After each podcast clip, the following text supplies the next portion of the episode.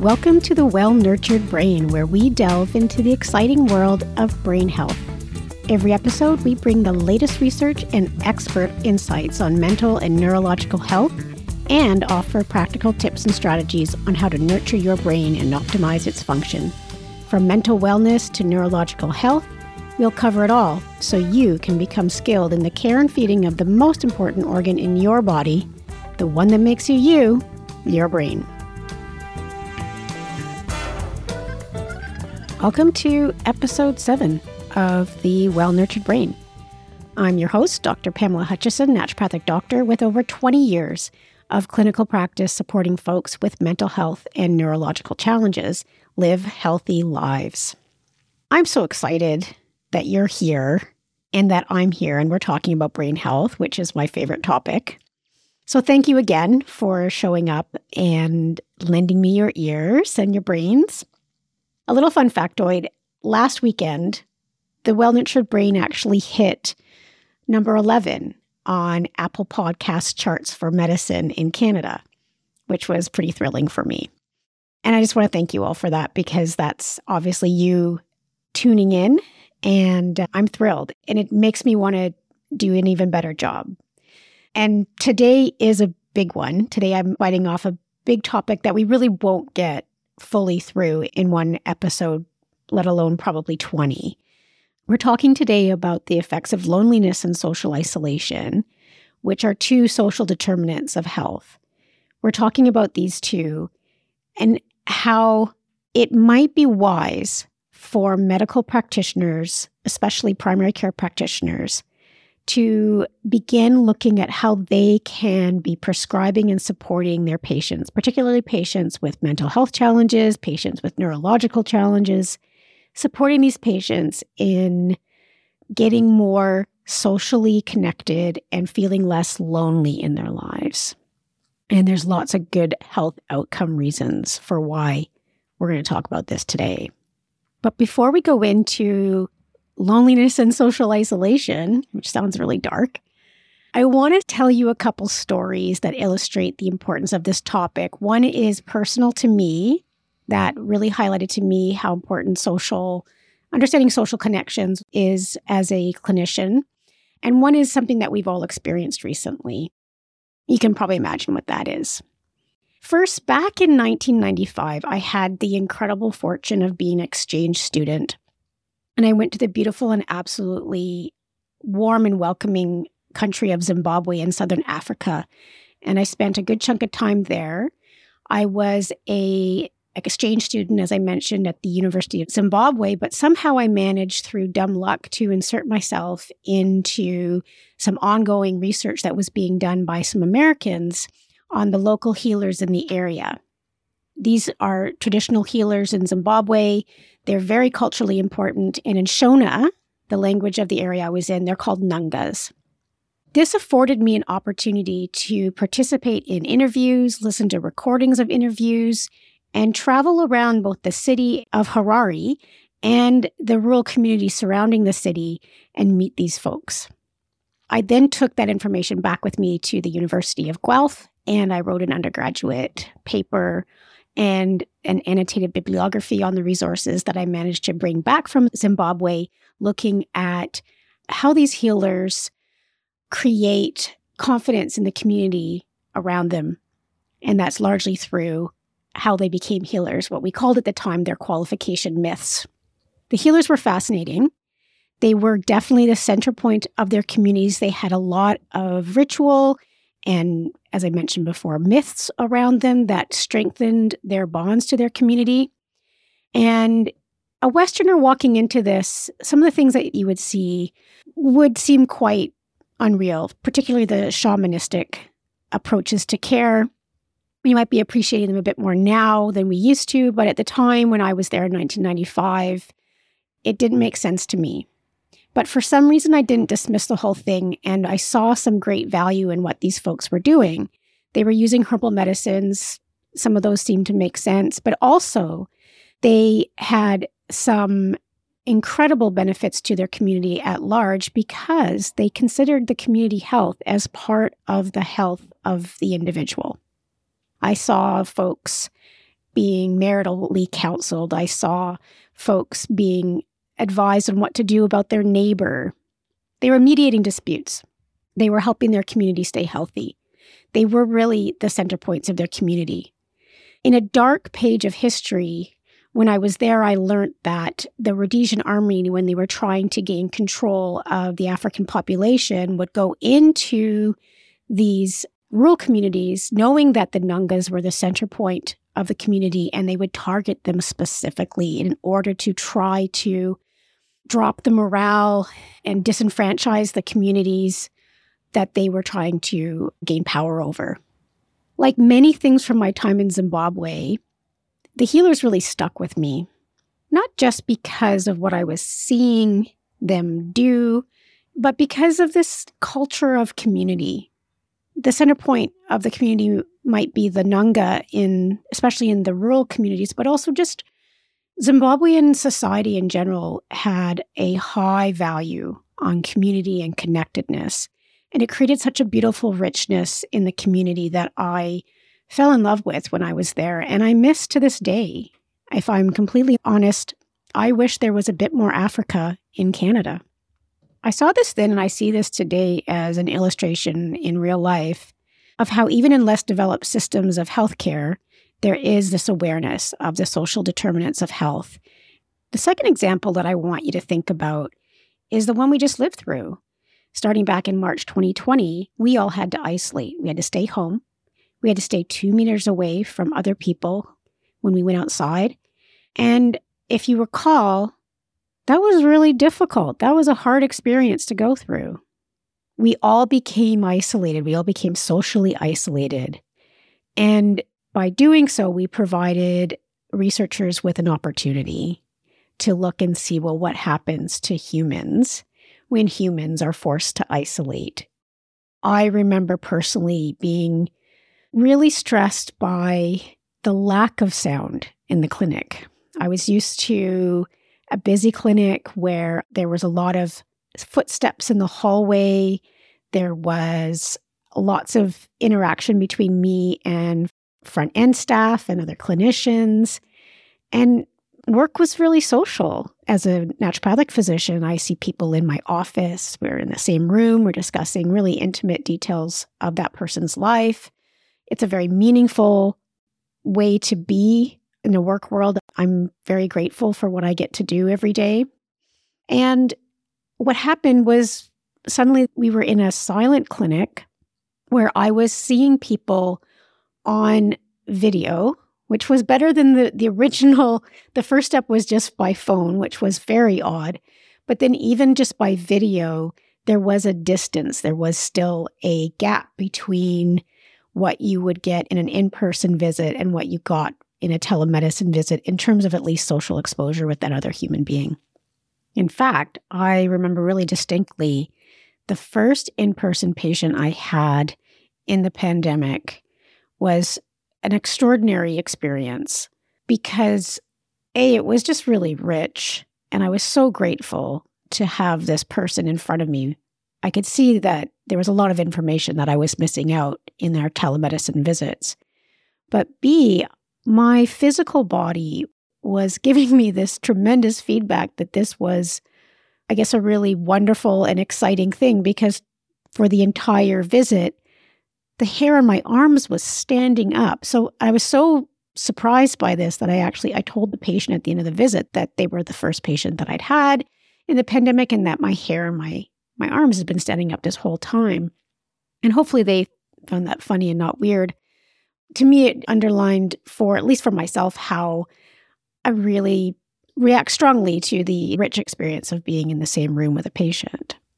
Needless to say, there were a lot of people concerned that we were going to have a second pandemic, a mental health pandemic, as a response to the social isolation that was our solution to the, the initial pandemic their concern was there for a very good reason. We had lots of data leading up to the pandemic that social isolation and loneliness was not a good thing for human beings, and that it increased our risk for things like early mortality, depression, anxiety, heart disease, substance abuse, and many other things. Stats Canada in mid 2021 did a survey of Canadians and found that of their respondents, 40% endorsed feeling lonely some or all of the time. And it was particularly worse in people who are single and people who are living solo. In February 2021, Harvard's Making Caring Common Project published a report called Loneliness in America. And their preliminary data indicated that 36% of all Americans endorsed feeling serious loneliness. This included 61% of young adults and 51% of mothers with young children. We're social beings. We have social needs. And it just stands to reason that if we don't get those social needs met, we suffer. In 2010, a researcher by the last name Holt Lunstad published a often cited meta-analysis that made one conclusion of many, but one conclusion that social isolation is worse for your health than smoking 15 cigarettes per day. There's been other indicators that it might be worse than the cumulative health effects of obesity if you're socially isolated or feel lonely. Now, if we look at loneliness and its effects on specific neurological conditions, there are multiple studies that have shown that people with Alzheimer's dementia who endorse being lonely or who are measurably socially isolated, they progress faster, meaning that they accumulate greater and greater cognitive impairment than those who are not experiencing that social isolation or who do not feel lonely. In the pandemic in October 2020, Doctors Subramanian, Farahnik, and uh, Mischley, these are Parkinson's disease researchers and clinicians, they published a paper in Nature's Parkinson's Disease Journal on their findings from early in COVID-19 pandemic, looking at the outcomes of social determinants of health on people with Parkinson's and their symptoms. And what they found was a little alarming. Their findings showed that individuals with Parkinson's disease who reported being lonely were experiencing a 55% greater symptom severity than those who did not endorse that they were lonely. If the people with Parkinson's disease endorsed that they had a lot of friends, this correlated with 21% fewer symptoms or less symptom severity than those who endorsed that they had few or no friends. And this was done during the pandemic. And it certainly was one of a few studies that raised the alarms that we might be seeing a progression in Parkinson's disease severity in the patients that had it, and maybe we could say with people who were pre diagnosis, just simply because loneliness and social isolation might be a risk factor for developing more severe symptoms in Parkinson's disease. Not a good thing, right? Dr. Mischley, one of the authors in that study, she has a CamCare PD cohort that she's been working with for a long time now, at least since 2016, possibly earlier. And one of the things that she has found, and this is before the pandemic, she was finding this, that the biggest risk factor for faster progression in her PD cohort was people answering yes to the question, I am lonely. Well, endorsing yes, that they would say yes to I am lonely. It's a pretty big effect size that she's finding. So, on a scale where the average progression rate is approximately 38 points on this specific scale per year, the folks who endorsed that they were lonely were scoring an additional 323 points higher. The higher you score on this pro PD scale that she uses, the more severe your PD symptoms are. I think as a result of these findings, Dr. Mischley started to consider social exposure or feeling socially engaged as actually being a nutrient for the brain. If you think of what a nutrient is, it's something that we cannot produce ourselves in our own body, that we need to get it from the outside world. And we usually think of nutrients in terms of food as things that we can't produce for ourselves, like things that provide us calories or vitamins or minerals. But what she's saying is that we need to shift our thinking around nutrition to include some other things. And one of those other things is social exposure or feeling socially connected. It's clear that when people are not in good social connections, that they feel lonely, and that when they feel lonely, they do worse with their neurological condition. And when you look at the data out there that we have around loneliness and loneliness research, we'd say that it's not just a nutrient for the brain, it's a nutrient for the whole body. Because if you're lonely, you have higher risks of all cause mortality. You have higher risks of heart disease. You have higher risks of immunological deficiencies. So it's not just affecting one thing, it's affecting the brain, but it's also affecting the whole body. Perhaps a great way to think about it is that it's an essential nutrient for our body and our mind. So you might say there's a cause and effect question here. And I would say that you are correct. We don't know when you look at this data whether the people are declaring that they are lonely because loneliness is a consequence of their illness, or if it's the reverse and loneliness is causing a worsening of their illness, or loneliness is a precipitating factor for their illness. After a lot of thought, I would say that this is one of those situations where we have a bi directional burden. And what I mean by that is it isn't necessarily one or the other, that it can be both or both and. So we know socialization is a risk factor for faster progression in Parkinson's or a risk factor for developing depression. And we also know that folks with these disorders tend to self isolate. And we also know that if they self isolate, they make things worse for themselves. So, if we are again thinking of social exposure or not feeling lonely, feeling connected as a nutrient for the brain, we know that we need that exposure. So, whether or not we're measuring the cause or the effect of something becomes kind of irrelevant. We're probably measuring both. We're probably measuring both and. So, it's more like it's the chicken it's the egg, and it's everything in between. Clinically, what we care about is how do we help people live their best lives, have the highest quality of life, slow the progression of their illness, using tools that we have available to us right now. Social exposure is a tool.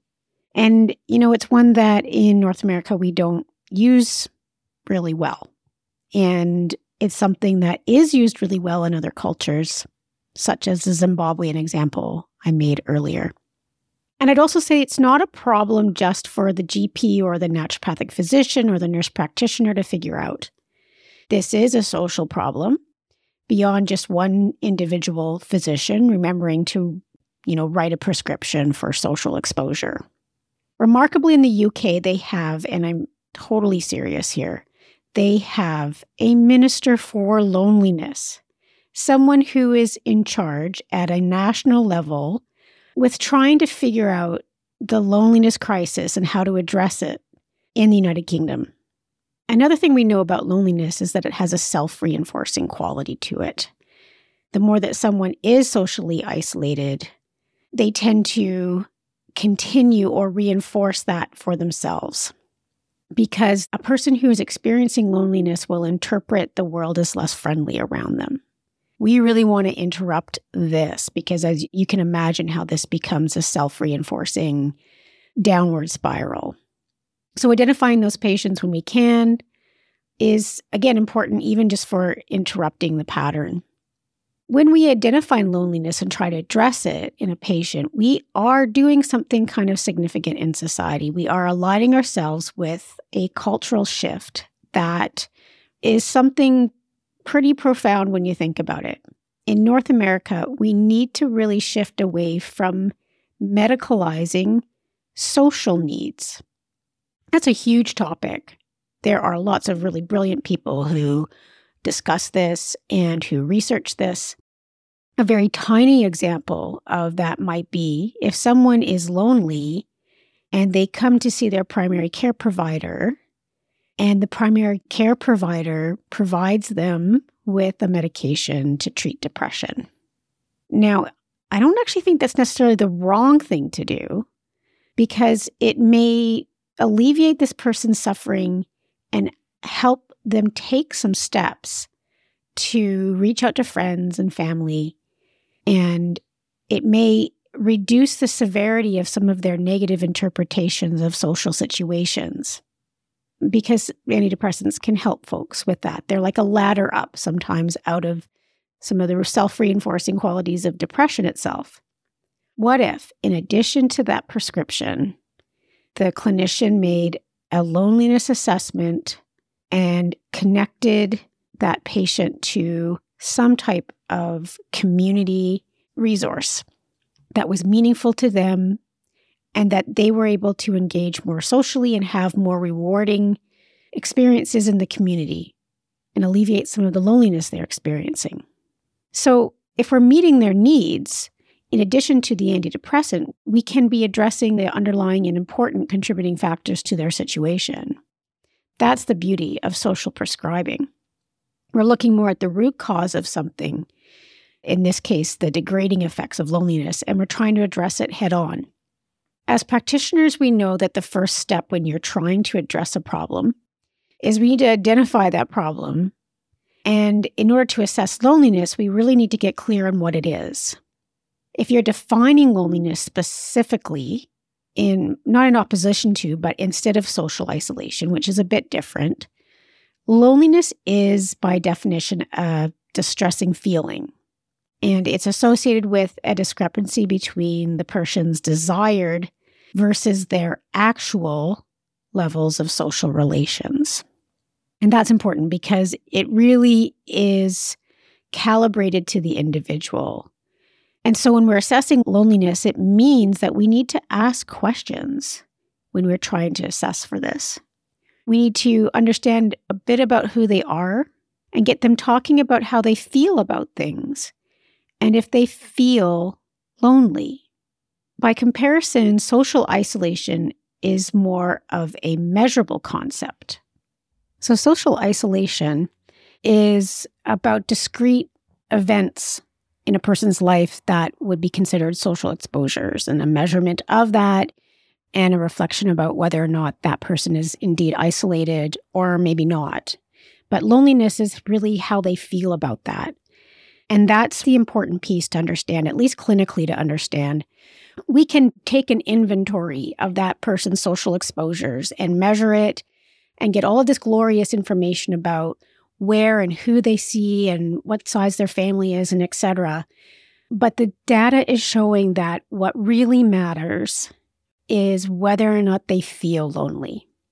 And so a person with a big family and a lot of family engagement could still feel lonely. Or a person that has next to no social exposures might be very happy and not feel lonely at all. Loneliness, according to the evolutionary theory of loneliness, is a signal that is coming to the person from their body, from their mind that has evolutionarily been programmed into us as social beings, that indicates to us that there is a low likelihood of encountering social behaviors that would be considered of mutual benefit or altruism. The process here is that the individual is evaluating their environment, their social environment, and deciding whether or not, if they needed help, that they would actually get the assistance that they need. Loneliness, according to this theory, is an evolutionary signal for survival, not dissimilar to pain. It's uncomfortable, and it gets us to do something. Hopefully, it gets us to do something that involves seeking social support. People that research the evolutionary theory of loneliness and write about it talk about some of the add on or knock on problems that being lonely has for people who are lonely. One of the things that they develop is an increased threat perception, particularly social threat perception. So they begin to have a more negative viewpoint of social interactions, which reinforces that maybe they're not welcome in a social environment. And they tend to have a more negative perception of others, period. And the kicker is that efficacy of a social support is dependent on not the quality or the quantity of the social support itself, but what really indicates or what really predicts that the social support is going to be effective for someone is how they perceive that social support, how they perceive it personally as either supportive to them or not. Another way to think about that is that their perception of the social support is more important than the amount of social support they receive. I'll say that one more time. Their perception of the social support is more important than the amount of social support they receive. How does that matter for clinicians, or how does that matter as, as a family member of someone that's lonely or that has a mental health or neurological problem and they're experiencing loneliness? Well, I think how this matters is that we want to assess if that person is lonely. We want to link them to supports, but then we also want to follow up with them. We want to follow up with them to see how did that go? How are you feeling now? What could be better? What could be different? Maybe we need to try something else. So, as part of the best practices in social prescribing, would be this follow up and really seeing the patient hearing their needs, checking in on whether or not those needs are being met. The Coles Note version of the best practices parts of this is that you want to take a three step process. The three step process is signified by three letters A, L, F. A stands for assessment, L stands for link, and F stands for the follow up, that all important piece that I was just talking about. When we assess, we assess not just whether or not that person feels lonely, but we assess for their identity, their sexual identity, their gender identity, their cultural identity, their religious identity, their lived experience, so that we can more skillfully connect them to resources that are more likely to, to jive for them, that are more likely to be meaningful for them, so that we start to leverage the efficacy of that perceived benefit that we want them to experience. We want them to experience a benefit that truly changes their loneliness, not that we can just check off and say, yes, you have check you went to church, check you you went to the coffee shop and you said hi to the barista. We don't want to prescribe that way. We want to prescribe from the perspective of who are you? What would be rewarding for you? In step 2, the L, we're linking. This is where I think a lot of people get challenged. We can assess and we can follow up, but how on earth do we link? Yes, there are social workers in this world for a reason. And if that patient has access to one, great. That could be a way that they may not realize that they need to leverage the support of their social worker or their care support worker more than what they are already. In Canada, we do have an amazing resource. It's called 211 if you want to get to the website, it's www.211.ca.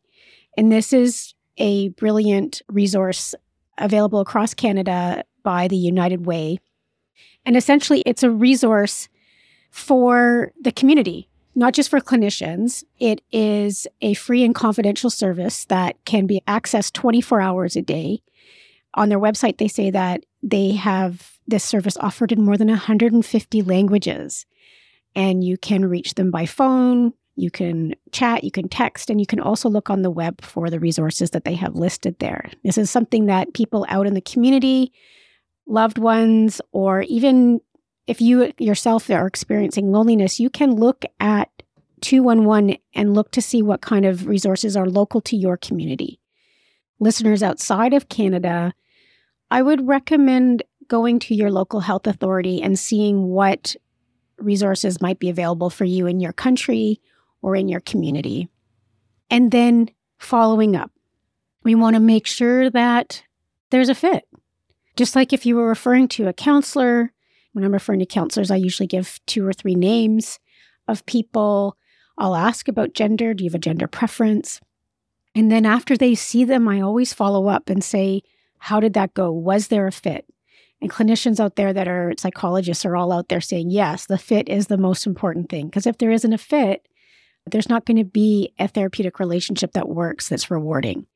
that same with social prescribing. With social prescribing, we do need to follow up and see if that person is actually getting the benefit that we want to see. And if they're not, reassess, relink, and refollow up. It's a big ask though. If I'm a GP out there, I'm not, but if I was a GP out there in the community and someone was saying to me, This is what you need to do to socially prescribe, and I have seven minutes with that patient, I would say that's a pretty big ask. If we look at this whole thing as a larger issue for society, this is one of the reasons we need to look at this as a societal issue. How does the burden fall to someone who only has seven minutes with a patient? It shouldn't, and it really it can't. We need to figure out the larger social issues of loneliness and isolation beyond what happens inside of a medical consultation, for sure. But this is one of these opportunities we have to make a really big difference in someone's life. So, here are some tools that I am gathering, and I'm going to keep gathering more tools. Maybe I'll revisit this in a future podcast, an update on social prescribing. But here are some tools that you can be looking at if you're a clinician out there. The Center for Effective Practice has a tool called If It Helps. That's a mnemonic. And the mnemonic guides you through a social history uh, process where you look at the identity, family and friends, income, history of trauma, housing, employment, legal challenges, if there are any, personal safety, substances and sexual health history for this person to help guide you in appropriate social prescribing. This is well beyond just assessing for loneliness. This is a much broader perspective. It's a tool that I want you to know about because it's applicable to lots of folks out there, especially folks in family practice. Then the American Academy of Family Physicians has three great tools out there. They have, or documents maybe, they have a document that is great to read through called The Social Determinants of Health, and I'll have a link for that. They also have a social needs screening tool that you can use with patients or patients can use it themselves. Also, we'll have a link to that. And then they also have a document called an action plan that you can populate with a patient that goes through where the challenges are and where we're going to take action. Again, a little bit broad and beyond maybe just loneliness and uh, social isolation prescribing, but very useful tools all the same. And you can pick pieces in there that apply specifically to loneliness to help you through that process. UCLA also has a loneliness scale, and I will put a link to that loneliness scale in the show notes. Full disclosure, I have not used this with patients. I discovered this in researching for the podcast. I might experiment with this. I do find that it's helpful just to see the 20 questions that are on this form because it helps with knowing what are the subtleties, what are the things we want to wonder about when we're asking people questions about loneliness. For example, you're asking people to endorse how often they feel certain things. And some of these questions are, or some of these statements are, there's no one I can turn to, or I feel starved for company, or I am unhappy being so withdrawn. If you're a patient out there or you're a loved one concerned about somebody who you think might be experiencing loneliness, it can be useful to look at something like one of these questionnaires. It can give you some insight into the types of questions that clinicians would ask, maybe the type of questions you would ask your loved one in order to get more clarity on loneliness in their lives. And if you're a clinician out there and you want to get clear on social prescribing, do read Social Prescribing A Call to Action by Nowak and Mulligan from 2021. The link to that article is in the show notes. It's what inspired me to do this podcast, and it gives some great examples of how you might approach this challenge. And I really hope you do. I hope that clinicians out there and family members out there and people out there who might have mental health or neurological concerns who know that they're dealing with someone who's isolated or they themselves are isolated see this as part of the health challenge that they have. See it as part of the solution, part of the treatment, for the healthcare concern or part of the way to stop it from getting worse or to slow it down is to address the loneliness in your own life or in your client or your patient's life. So, to summarize today, the episode's really been about first establishing the importance of social exposure and particularly addressing loneliness as a key to improving health outcomes for people across the board and especially for people with mental health and neurological concerns. We looked at specific examples in the world of Parkinson's disease to further highlight how important it is to stay social. We know that the pandemic really gave us a viewpoint into what social isolation and loneliness can do for a variety of health problems, and that the outcomes were, were clear that we need to be addressing loneliness. But we knew that we needed to be addressing loneliness long before the pandemic, hence the Minister for Loneliness in the UK. And then we went through assessment, link, and follow up, the ALF approach to social prescribing and why that is really important, particularly how loneliness is most effectively addressed when we are meeting the patient's needs, their perceived needs, versus trying to tick off exposures on a list. And then we went through some tools, tools for clinicians and tools that could be used by folks out there who want to support people with loneliness or who are experiencing loneliness. So those tools were both in the assessment and planning and also in the link side of things, the Canada 211. Thank you for listening. I think this might be the longest podcast that I've done so far for the Well Nurtured Brain. I really appreciate that you're here to the end, that you've listened all the way through. I really hope this was helpful and valuable to you to your loved ones, if you're a clinician out there, to your practice and how rewarding your work is with patients, and to your patients, of course, as well. We will have another episode of The Well Nurtured Brain hot off the press in two weeks' time. Until then, be kind to your mind. Take care. Thank you for listening to this episode of The Well Nurtured Brain. If you enjoyed this episode, remember to subscribe and share this podcast. Spread the word about brain health to your friends and family. They'll thank you. The content of this podcast is not intended as a substitute for medical advice, nor should it be considered as such. If something discussed today seems applicable to you, please seek the assistance of an appropriately licensed healthcare professional. Thanks again for listening.